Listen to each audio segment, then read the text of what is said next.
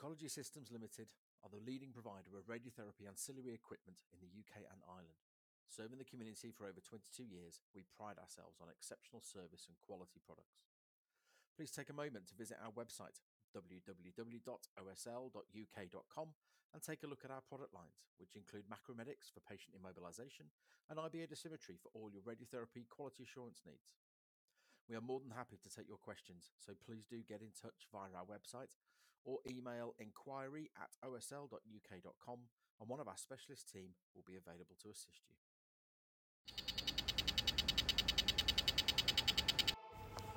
Hello, everyone, and welcome to Rad Chat, first therapeutic radiographer led oncology podcast. Welcome to podcast number 57. My name is Naaman Julka-Anderson, and I'm joined by my fellow host, Joe McNamara. Hi, everyone. A big thank you to our last guest, Dr. Hazel Roddam, who discussed her incredible career and how allied health professionals can get into research. If you haven't had a chance yet, please do go and take a listen. So, we're very pleased to introduce our guest for this evening, Dr. Rachel Harris. Hi, Rachel. Hi, nice to see you both. So, thank you so much for coming. Um, Joe and I are huge fans. I think we've both said that you're one of our role models, so it's lovely to have you on. Um, would you like to just introduce yourself and tell us a bit about who you are, please? Sure. Well, thank you for the nice introduction, Naaman. That's very sweet of you. So, my name's Rachel Harris. I'm a therapeutic radiographer by background. Um, so, I actually qualified in 1987, which makes me sound exceptionally old now, doesn't it? So, I had the the old DCR, and my training was was was very different to how it is now. So my training was uh, a little Portakabin at the back of the department. Um, so I, I trained at Portsmouth, and we had this little Portakabin at the back where there were four therapeutic students. And so most of our time was actually in the department rather than in the Portakabin, to be honest with you. So very, very different. Um, and then when I actually qualified, um, I worked as a clinically for quite a while. Um, and then in sort of, I think it was about the early 90s, I decided to do um, an MSc in social research, which really probably quite the changer for me, if I'm honest with you. Um, again, quite unusual really. I think i don't think many of us were doing masters back in the early 90s to be honest so it was a bit of a groundbreaker. And it was in social research so moved slightly outside of my comfort route there and started getting involved in qualitative research. And that really changed everything for me. And from then on really i had a i had a really supportive departmental manager she was wonderful. She said to me what are you going to do now you've got a master's? And i said i don't know. And she said well i think you better be my research radiographer. And i said well what's one of those? And she said i don't know. We just have to make it up as we go along because we didn't have research radiographers back then either. So that was really my sort of move into research if you like. So i still was working clinically um, and then it must have been about 17 years ago, I applied for the research officer post at the Society and College of Radiographers. So, uh, haven't been clinical since I took that role. Um, and that was really leading sort of the research for our organisation. And, and now I'm the head of professional practice and education. So I still do the research element, but a few other things as well now.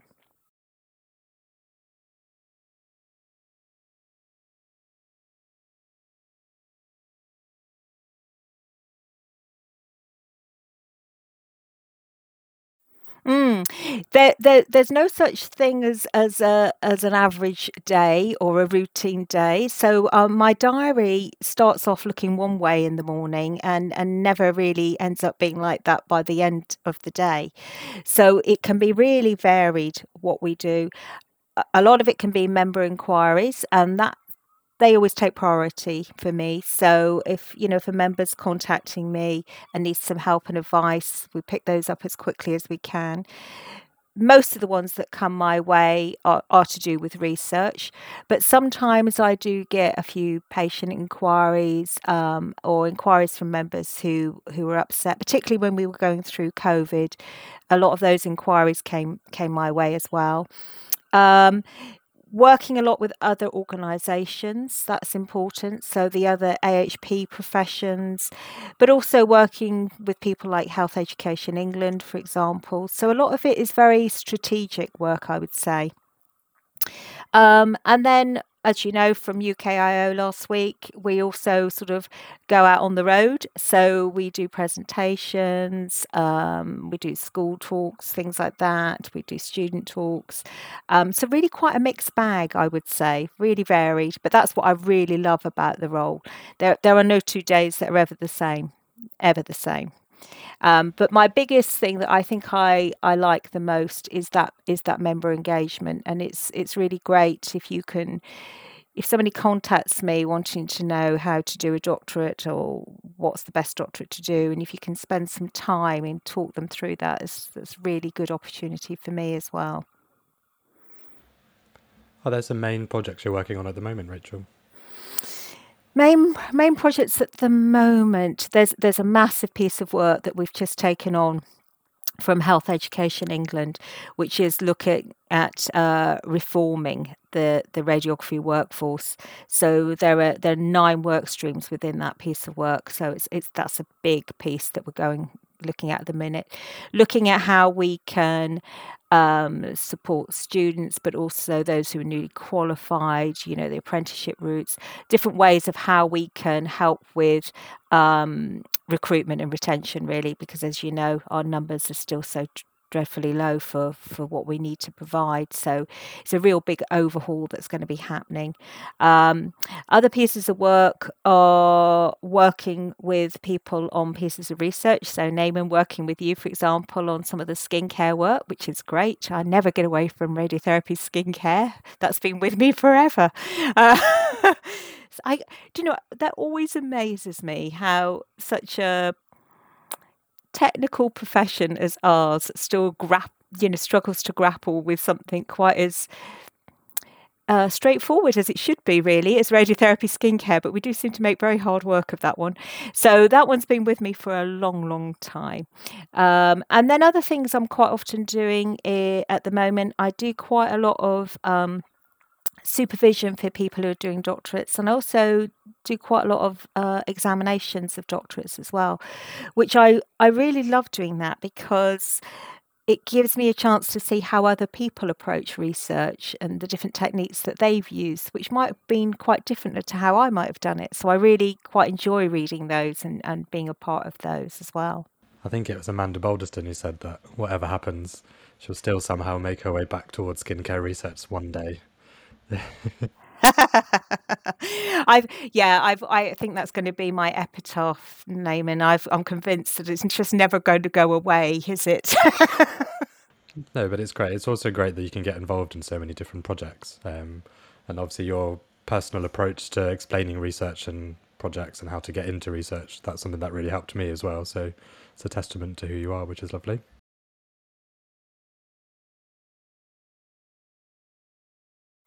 Oh, thank you. I mean, I'm I'm not an academic, uh, and and I wouldn't describe myself as a natural born researcher. You know, as I say, I came from a DCR route. Um, I'm I'm always quite open about this. I failed my part one physics and I failed my part two physics. So clearly, physics was not the subject for me.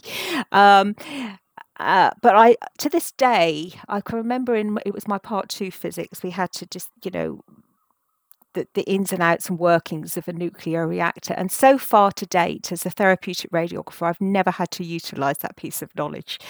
So, um, you know, I I I sort of struggle getting through some parts of my DCR. So when um, when I was approached and asked to do a master's, I thought, well, people like me can't do things like that. You know, I, I nobody in my family had ever been to, to university or done anything like that. So I was just like completely out of my comfort zone.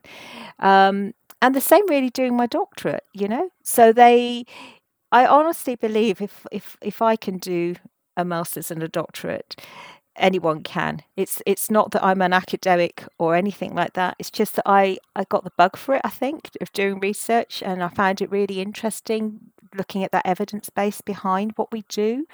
Um, but certainly it didn't come naturally to start with, and it certainly wasn't easy to start with either. So, yeah, I'm not a natural born academic. I've just sort of gone down that pathway, but uh, I still wouldn't classify myself as an academic anyway.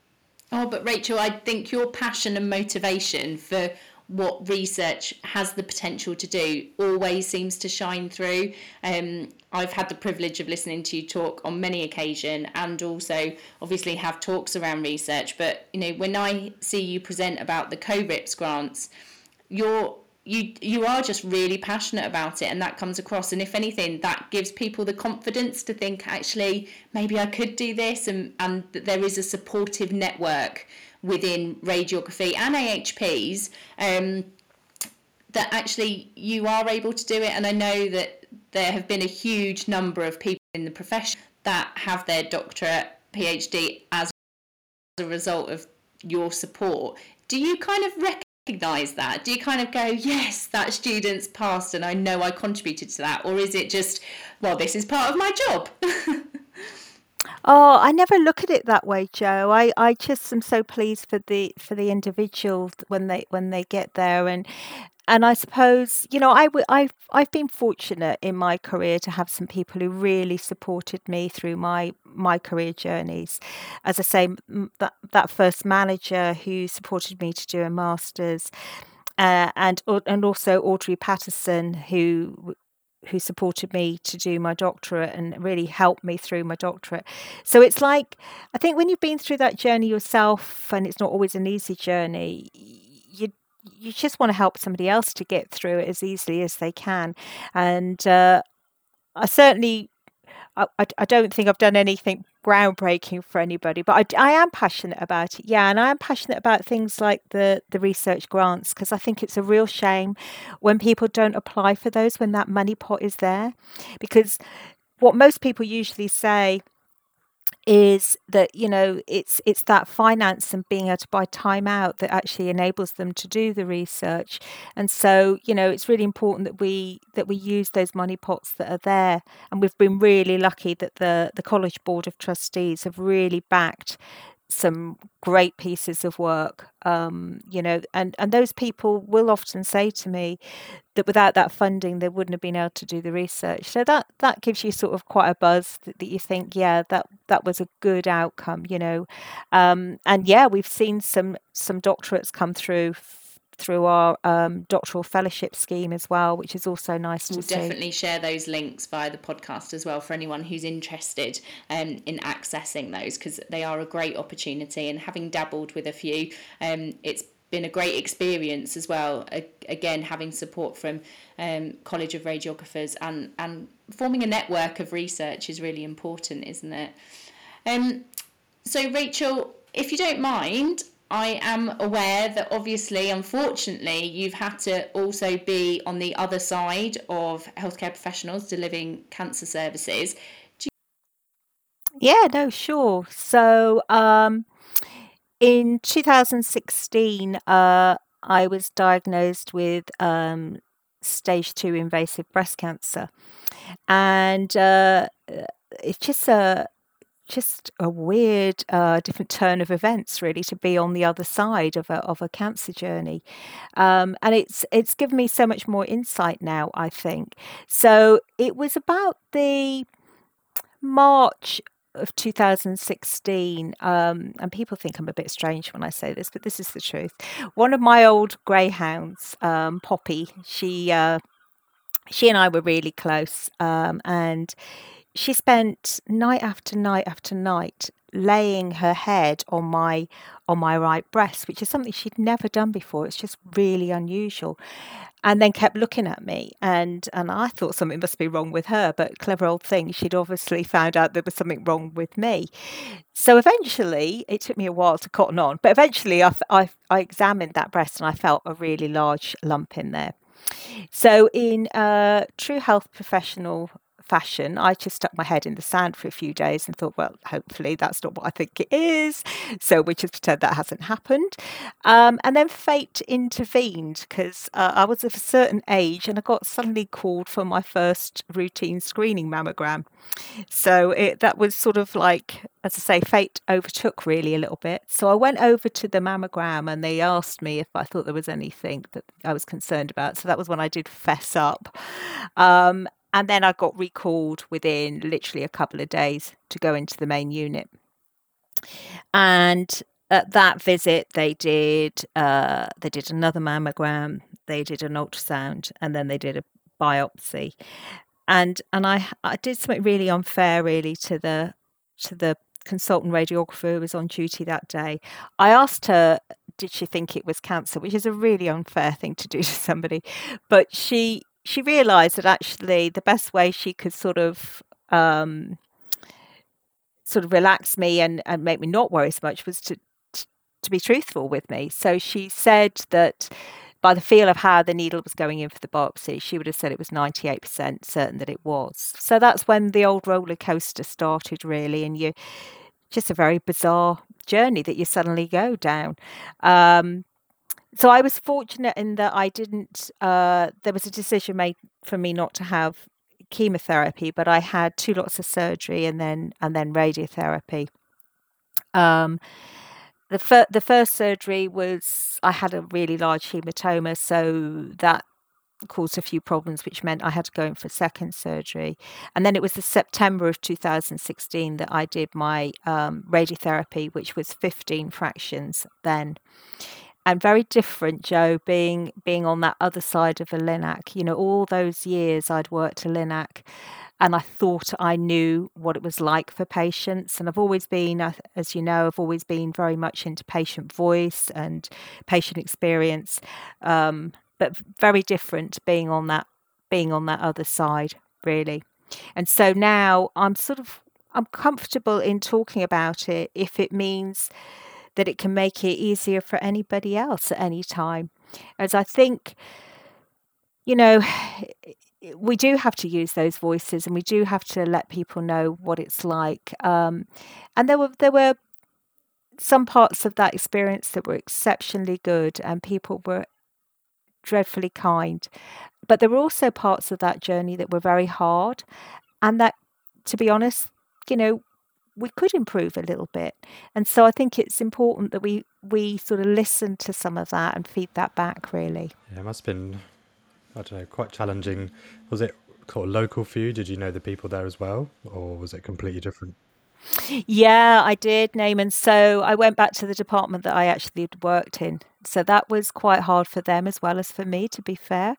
Um, there, there were quite a few new faces, um, and so actually it was the people who I hadn't worked with who who treated me. I think the ones I'd I'd worked with that would have been just a step too far for them as well.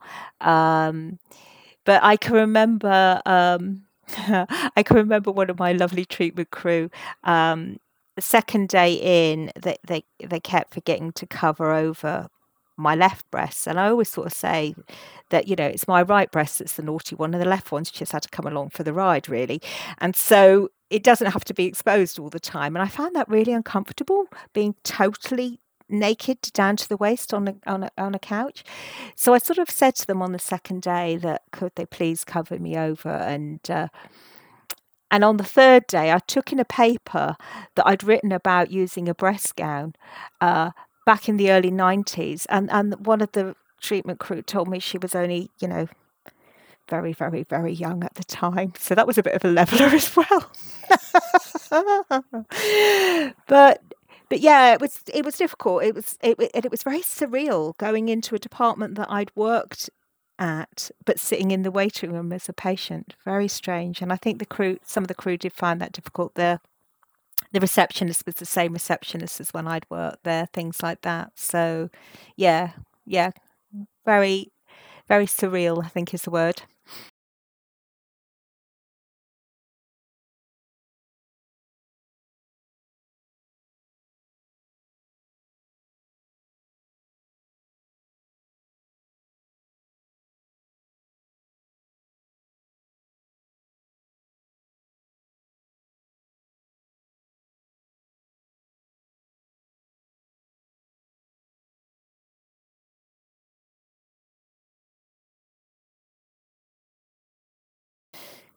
Yeah, I did wanna I did wanna see sort of like I did wanna see my mammogram, I did wanna see my nuclear med images, I did wanna see my planning, but I didn't I didn't sort of say, "Oh, I don't think that plan's looking quite as good as it could do." Do you know what I mean? So I I didn't I didn't get that involved with it, but I did. So I do have all those images still, which I do use those images actually if I'm doing a presentation on being a patient.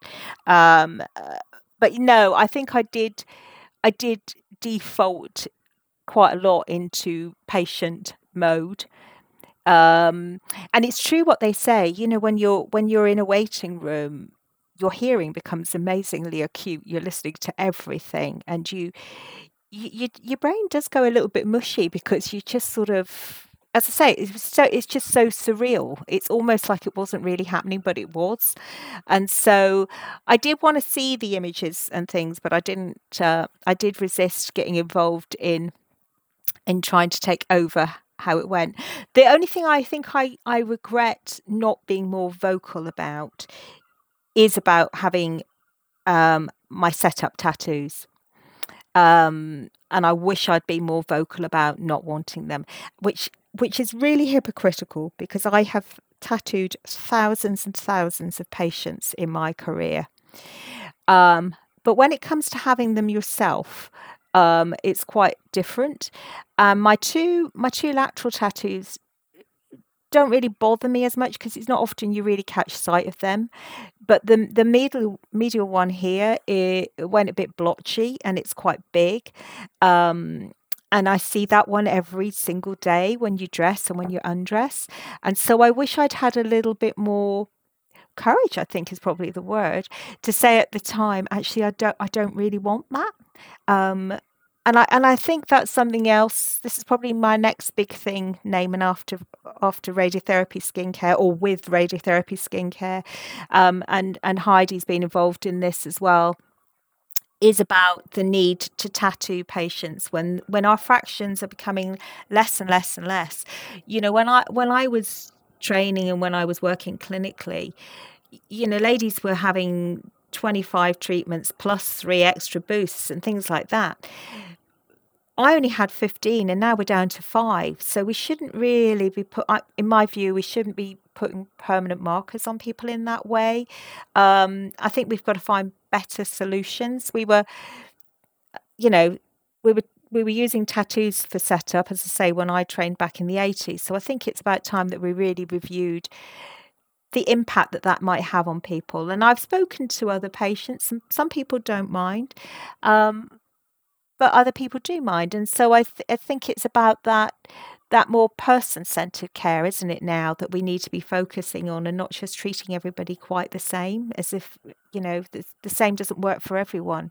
So I do wish I'd been a bit more vocal about that, but we are where we are. And um, yeah, yeah. Did you feel, fill out the family and friends feedback form at the end of your treatment? No, I didn't, Naaman. No, I didn't. You see, I did every, you know, I probably wasn't a very good patient, was I? I actually no, I was. I, I did behave as a patient, but no, I didn't. I didn't fill in one. Um, and again, I think I would have found that quite hard because it was the department that I'd that I'd worked in for many many years. So I I just sort of steer clear from the whole of that side of it, really. Yeah, the the reason I ask is obviously that's how we get feedback, don't we? Um, from from our patients, for example. So in our department, we try and really push for patients to fill it out, even if you know most likely if they've had if patients have had an issue, they're still more, more likely to give you positive feedback. But sometimes you'll get a few little points. Yeah, I, I, yeah, I, I really, I really wouldn't have wanted to I th- well, I don't even know if it did bother me quite so much at the time because I was just I was just in that whirlwind of having treatment. It's actually bothered me more post treatment as time's gone on. Um, and I suppose as well, it's it's because it has gone. It's you know sometimes I've seen this happen before. You know you can do you can do thousands of perfectly small, good tattoos, and every so often you go under the skin of somebody and it just disperses a bit differently, and that's what happened with that one. So it was, you know, it it was just what happened, and it wasn't anybody's fault. So I wouldn't have wanted to have sort of fed that back to the department, although they do know about it now because I've talked about it quite a lot. So the the feedback has got back to them. you mentioned sort of feeling the impact more after you finished treatment. How was kind of how did you have enough time to process everything that happened, and how are you sort of getting on since the treatment? Yeah, I think I think at the time you you just you literally do have to just go with the flow, and because your mind hasn't even really had enough time to process what you've been told. But as time goes on, um, there are all those things that that are more worrying. So, you know, every time when you have a mammogram, every time when you have to have a scan, you have I definitely get scanxiety. I I really get what people mean about that now. So for me, the scanxiety is not going for the scan, it's the length of time you have to wait for a result. And so again, I think that's something as a profession that we maybe if we can, we need to try and improve improve that, which is really difficult when we've got the staffing crisis that we have. But for patients, that's the hard, the really hard bit, waiting for, to know what your outcome is. Because whether it's, you know, if it's good news, obviously that's grand. But if it's bad news, the sooner you know, the quicker you can start to process it and deal with it. But it's that unknown that is the really difficult, the really difficult part. Um, and I think as time's gone on as well, I've had a few sort of things happen that I wouldn't have expected to happen, even though I'm a therapeutic radiographer and you think I would understand these things. So I've had a few rib fractures, I've had a sternal fracture. Um, I'm getting a lot of tightness in that arm because of the scar going up into my armpit from from my lymph nodes, etc. So all those little things over time that you just sort of aren't quite aren't quite the same. And also, I would say um, sometimes surprising how people react to you when when they know that you've had cancer. And again, perhaps naively, I I wasn't really prepared for some of the more negative comments I, I got, which also surprised me. So yeah, it's uh it changes you, Naaman. You know, you can't you can't say otherwise. It changes you. It it changes partly who you are. It affected my confidence for quite a while. Um, all those things really. So it does it does change you you can't go through such a life event really um, without it changing you.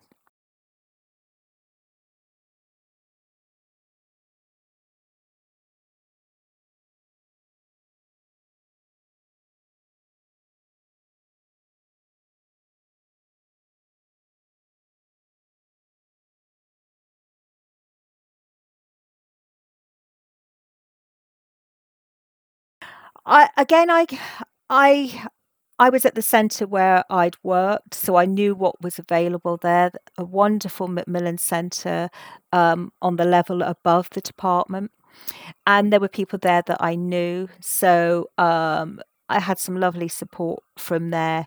Um, as I was going through treatment, I think I had a couple of massages, um, a couple of foot rubs. Uh, I had a little feel uh, look good, feel better session, makeup session where you come home with a bag of goodies. So all those little things as I was going through treatment. And actually that did make the going through treatment uh, a lot easier. It was when treatment finished, I felt pretty isolated. Um, and I went, uh, well, I, I didn't really take any time much off work, but I, I did pretty much go back to work straight away because I needed that sort of interaction. Um, so I think the support. I think it's probably different now, Joe. Again, uh, from when I was having treatment, but it was that after treatment a finished part where I felt isolated. And I'm down here in Cornwall as well, which which means you know it's a bit of a journey to get to to, to access anything anyway. Um, but that was the bit where I where it sort of suddenly hit that right now you've just got to get on with it. You've had your treatment. Hopefully it's going to work. Um, and now, yeah, you, you've just got to go back to whatever your new normal life's going to be. So that was the hard bit for me. Going through treatment, I had tremendous support. Um, I even had, a couple of my previous colleagues who who gave me a present on the last day of treatment rather than the other way around, which was really sweet. Um, but I I did used to take them a treat every day as well because I know what they're like in there. So they they had different treats every day, but.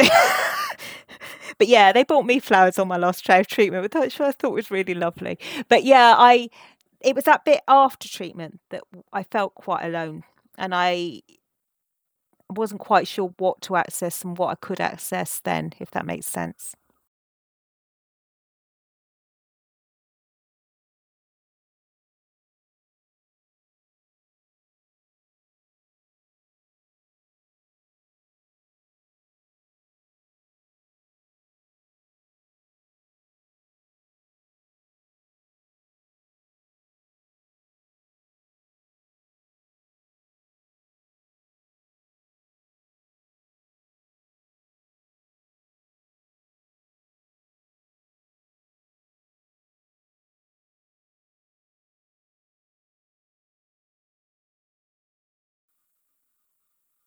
Mm. I mean, I'm quite fortunate. I've I've right since I was diagnosed right the way through, I've still had the same GP. She's a wonderful lady, and she was pretty switched on to it all. Um, I think I might have guided her a little bit when I started having the rib fractures, but she was pretty on the case, to be honest with you, Joe. Um, and I've been lucky that I've had that consistency of having her as a GP. So uh, my GP's sort of quite a it's quite a relatively biggish practice, but I always managed to be able to see her, and she's been with me the way through. So I, I have felt quite supported in that way. And yeah, I can remember what there was one situation with, with my with my sternal fracture, which had happened. I had did have a fall, um, uh, but it shouldn't have fractured like it did for the fall that I had, if that makes sense. And uh, my GP was uh, was pretty insistent that she wanted um, a CT done just to check what was going on there in case there was anything else, you know, underlying going on there as well. So uh, no, she's been great. So I do feel I've been quite fortunate in that way, to be to be fair. But I'm sure many many GPs are are also pretty switched on in that way as well. Hopefully. Yeah, I, I can completely understand that. Um, would you change anything going back through it? So if you had to treat yourself, um, is there anything you would change, or maybe it's just for people who are listening to pre- better prepare them to go through something similar? I don't think I don't think I would change anything. I do feel like I had really good treatment. Um, I think there are little things that can make differences for people, though. So um, things like your appointment times depending when your appointment time is, you you you make friends with other patients in the waiting room. And so my two best buddies were were two older gentlemen who were both having uh, radiotherapy for prostate cancer. But they're, tr- they they were on the two other Linacs at the same time each day as I was having my breast radiotherapy. And so we we became really close. And one day my appointment got swapped because they wanted me to see the consultant. And when I got to see them the following day, they were really worried where I'd been because they hadn't seen me. So it's little things sometimes for patients, you know? Um, and things about, as I say, things about like the dignity. Um, what seems normal for us just isn't normal. It's not normal to um, be stripped off in a treatment room, uh, particularly after, like for me, you know, I'd had two lots of surgery. So I hadn't still got used to my own body image at the time I was having radiotherapy. And so little things like just making sure you cover somebody over um, can make the world of difference. So it, it's the little things sometimes, I think. And don't ask me, Naaman, how I treated my own skin going through radiotherapy. That's going to be the next one in here somewhere, isn't it? So I did wash throughout my radiotherapy. I did use deodorant under my affected armpit. I did shave my affected armpit. And I carried on using the cream that I've always used. There you go. Despite the fact that somebody tried to offer me a tube of Diprobase, which I declined. Did you bring them the paper in that you wrote to show them as well? I yes, dear. oh no! It sounds like you're a perfect patient. That's that's the, all the advice, and obviously, mm-hmm. you know, patient voice is a is a huge thing. You and Heidi Probst taught me that quite early on in my career, and that's something with the new skincare guidelines that really does shine through. Um, so why is the patient voice so important? And you know, what can we learn from or with patients? Mm. I mean, with research now, you're not going to get any funding from any funder unless you've got true uh, user involvement, and and I and I mean true, so not a tick box exercise. You know, they need to be uh, a genuine part of the research. They need to be on the steering group. They have to have an equal voice. You need to make sure that the language you're using uh, doesn't slip into too much um, technical jargon that they that, that, they would not necessarily know. And when when we did the skin when we did the review of the skincare guidelines, we had some fantastic patient representation on those guidelines, and that that piece of work is. Um, has got n- NICE endorsement on it. We went through the real rigorous process of of putting it through the NICE guidelines of doing it.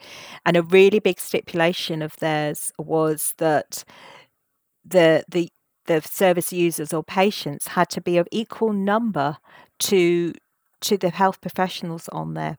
And when we came to doing those skincare guidelines, it was actually the the patients uh, and the service users on who were working with us who actually wrote the patient guidelines um, so that the language was as they wanted to to hear it. You know, we we slipped into as healthcare professionals, we slipped into some of those terminologies like. Oh, you might have redness where there's an exit dose, and they're like, "Well, you can't put that, can you?" Because they were, you know, what how would anybody know what an exit dose is? You know, and things like this. So they pick up the obvious.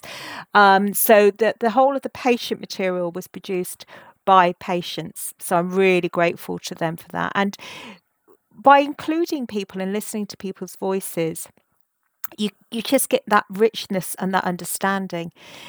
You know, now I've been a patient myself. I get it even more, I guess, is as I say, sometimes it's the little things that we don't even realize um, that, that can become the significant things.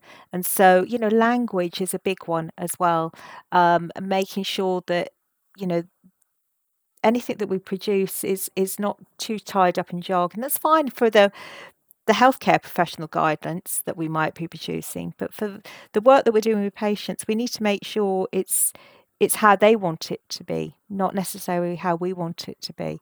And also remembering that, you know, not everybody uh, receives information in the same way. Some people like more visual uh, information, etc. So with those new guidelines, we made sure we used quite a few infographics as well, things like that, to to make it sort of more digestible to read rather than just paragraphs and paragraphs of writing, which I also think was something that we picked up from them.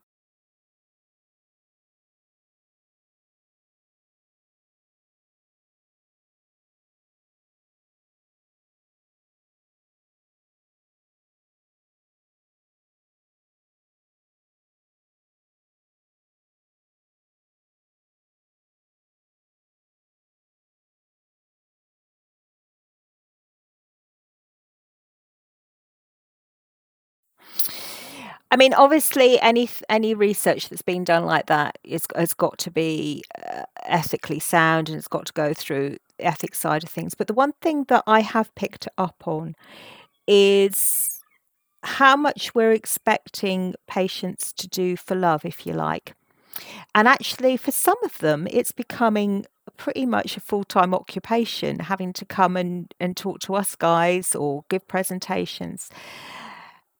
And they don't you know, they don't always get even like a thank you or well they do get a thank you but they don't you know sometimes even get a, like a coffee or a contribution sometimes even to their traveling and yet you wouldn't dream of doing that to um, an invited speaker who was maybe one of us, you'd you'd be expecting your registration to be paid and those types of things.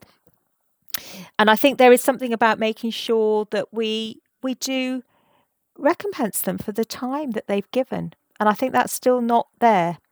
Um, and something that we need to be supporting more. And there there are really good guidelines out there um, on on, ha- on how you should be supporting those patients more. I, I think you know we are asking them to do a lot now and and if we're going to ask them to do that then we should be treating them equally and supporting them equally exactly if i mean for any novice sort of researchers or people considering research rachel how do they get in touch with patients? Because you can't obviously go into a waiting room and say oh i'm looking at this piece of research. Do you want to be involved? Is there certain things they can do within their departments or trusts or in university? Yeah, so I mean, a lot of universities um, and uh, hospitals now have uh, patient service user groups who um, who can participate in work. So at the SCOR, we have uh, a very small patient advisory group. We're always looking for new people to join that because there there there are too few of them for the amount of work that we want them to do. So again, I'm very you know Linda Johnson is our officer who works closely with them, and she's really mindful about not overloading them with too much work again. Um, when we were doing the skincare work, because I knew I needed quite a contribution of people who'd actually had radiotherapy. Um, I actually contacted Cancer Research UK, who supported us and helped us. Um, they they put a call out on their on their pages that we were doing a study. So there are different ways like that that you can do. But if you if you doing your work under a university or, or a hospital setting, which which all our staff would be doing, then there are patient groups, there are advisory groups usually around that you can contact. But I think if you're if you're in a very specialist area, um, you know, finding a charity that has contact with potentially some of those types of people that you can maybe put a call out through some of those other charities is is is how I've often done it as well, which has been really useful. Why would patients want to get involved in research? I'm just thinking for anyone considering even looking at yeah. Of, uh, public patient, you know, kind of partnerships and stuff. Why would a patient even want to help? I think I think there is something if you've been through um, quite a significant life changing health journey yourself. I think there is something in you that wants to give a little bit back. That's certainly what happened with me. So it's not that I, I particularly like talking about having had cancer, but I feel that I have to give something back and that I want to give something back and I want us to be able to learn from those journeys. And I think probably quite a few patients in the public also feel that way. You know, particularly you know if they if you've been through a journey and you think actually that could have been a little bit better and so you feel like you want to give something a little bit back. Certainly the the, the people that I've usually worked with there's certainly that within. So when it came to the skincare guidelines um, the patients who actually wrote the the patient information side of it have both been actually as well breast cancer patients who'd really sort of lived through that experience. And um, what they struggled with was like sort of maybe body odor or that lack of control of their body during and so they wanted to make sure they could give something back for the next generation of patients if you like so that they were trying to improve. So i think that's that's probably quite a driver that's in there which is probably why you know they don't ask as much for recompense for the work that they're putting in, but but that doesn't mean that we shouldn't be making sure it's there. We need to make sure that we don't uh, overuse the small cohort of patients that we might have, and to attract more people in to wanting to be involved, we've got to make sure, as Joe said, that they're protected, but that they that they are recompensed for their time because it's it and it's quite a thing. Um, when you have to go back over your story, if you like, because you're having to relive parts every time you do that. And that can be quite difficult too. So I think we need to be mindful of that when we're involving patients as well.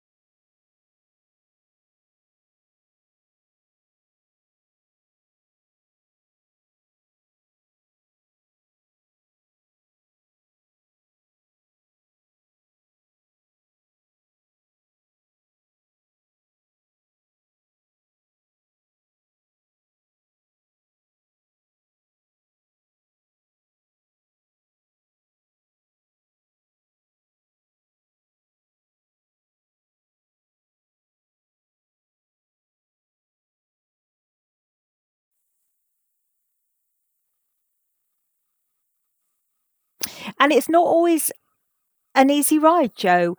Um, uh, I'm sorry to say this, uh, but you don't always get a positive reception either. And and I've seen this on on Twitter as well with other patients um, that I sort of cohorted with because you do a bit, you sort of cluster together a little bit because you feel a bit protected. And I floated this by past some of them, and they've said the same. Um, things that you just I never had prepared myself for, but not everybody wants to hear your story and and not everybody is appreciative of it. And so actually you do sometimes get no- negative comments you know um I, I've been told that because I talk about my cancer, that I'm uh, using my cancer for, for self gain, for example. Um, that's quite hard to take. You know, I've I've had I've had my cancer described as offensive. Um, so if you put yourself in the public arena, you're not always going to have a positive experience. You will also have negative experiences. And that's something, so coming back to what you said about protecting our patients, Joe, uh, that's something to, to be mindful of. Uh, relatively recently, I did a pres- presentation. I was invited to do a presentation um, at the BIR on on my patient experience and i had some beautiful feedback. Um, i had uh, you know lots of um, excellent and good ratings which was lovely but you never focus on those do you? You I, I i went straight to the one the one comment that said that my presentation was adequate. Now I took that a bit, not personally as a speaker, I took that quite personally as a cancer patient, if that makes sense. That I just had like opened up my heart and told my experience to be told that that was an adequate presentation. So sometimes as healthcare professionals, we forget that actually that's probably not appropriate language to when you, when you're referring to a patient because it wasn't a technical talk I was doing I was doing a talk as a patient and so you know when you and I'm sure Debs would have had this, and I know she did have this. You know, when you put yourself out there, you won't always get positive comments coming back to you. You will sometimes have negative, and so that can be quite hard. You know, you're lining yourself up a little bit sometimes. So we need to make sure. I mean, the cat, the community that I sort of have on Twitter, you know, we we regularly uh, DM each other. You know, we can tell when one of us has had a bit of a bad day or something, and there's always a few that will c- come back in and and support each other. Um, but yeah, that can be that can be quite a hard part of it, I have to say. I think social media's evolved so much now, isn't it? I mean, within takes five seconds to share your story to all across the world. And I know I remember watching mm. uh, Deborah James on telly when there was a lord who said that cancer patients' lives weren't as important or something. And I remember this, but oh, she handled yeah, it perfectly. Yeah. And obviously, that is yeah. because she's been a broadcaster. She, she was, you could see she was visibly upset, but held it in, and uh, it was amazing. Obviously, for some people, that sort of reaction isn't natural. No, no, and and you know, even even by um you know, some of the comments that would even be from healthcare professionals, um, which you wouldn't expect, but it happens, and and so it's being a bit prepared for that, which I wasn't, and I and I think that's the problem. Once you once you do share your voice, you are you're taking away that protective membrane around yourself. You're letting the world right in, and and most of us will do it because we we we hope that if we share our stories, it will take away some of the taboos.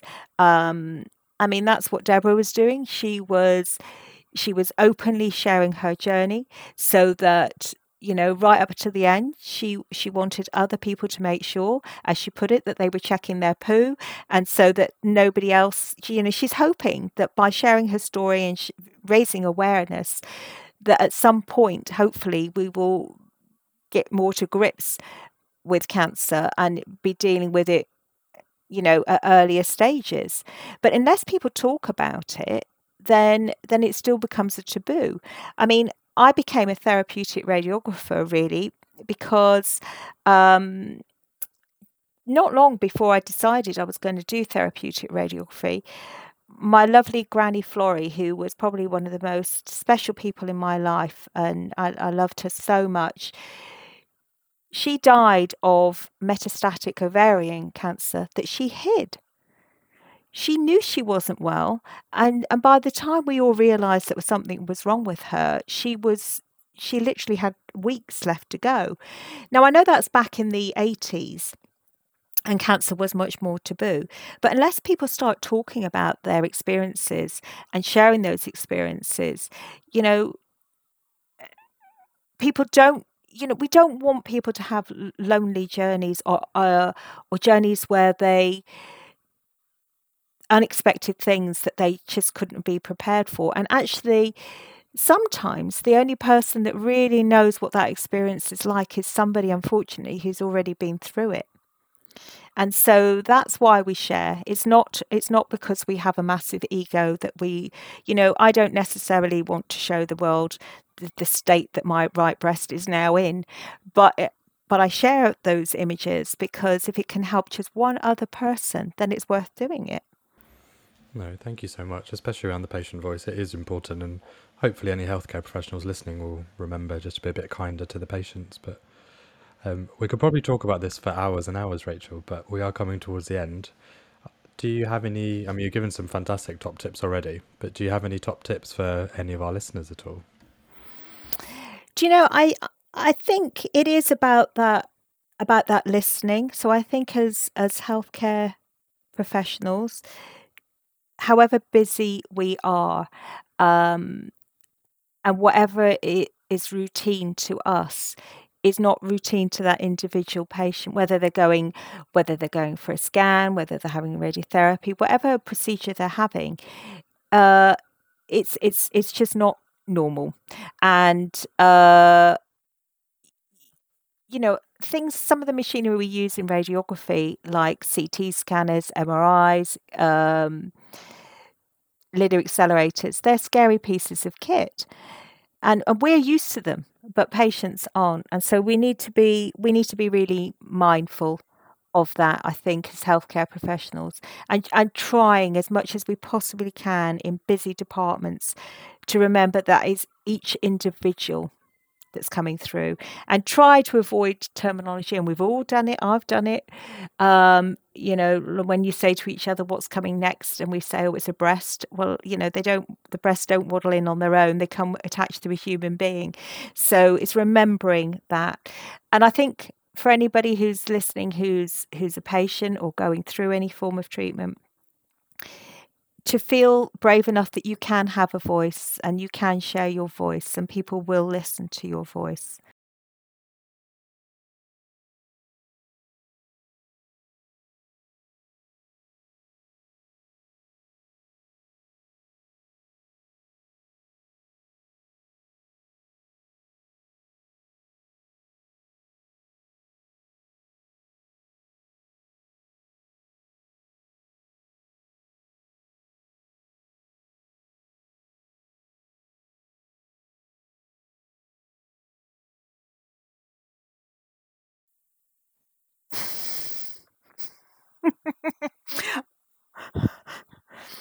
Uh, and that's not my dog. I think that was Joe's dog, yeah.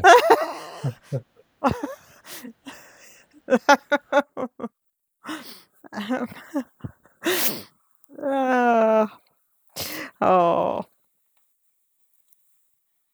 No, it's been it's been lovely. I I always love spending time with you too. You know that, so it's been a pleasure. But yeah, thank you everyone for listening to Rad Chat. Um, so your hosts today have been Naaman Jorgensen and Joe McNamara. Huge thank you to our guest, uh, Dr. Rachel Harris, again for sharing her experiences and stories. Um, head over to the YouTube page to see a live recording of this podcast. Um, if you're utilising this podcast for CPD purposes, uh, consider reflective questions posted uh, along with any links to literature that we've discussed. To receive your accredited CPD certificate, please complete the Google form linked with the podcast. Uh, so our next guest to feature will be Mahmoud Al Hassan, the CEO of M Vision, sharing his role and also how artificial intelligence could be the future for radiotherapy planning. Um, so thank you very much for listening and take care.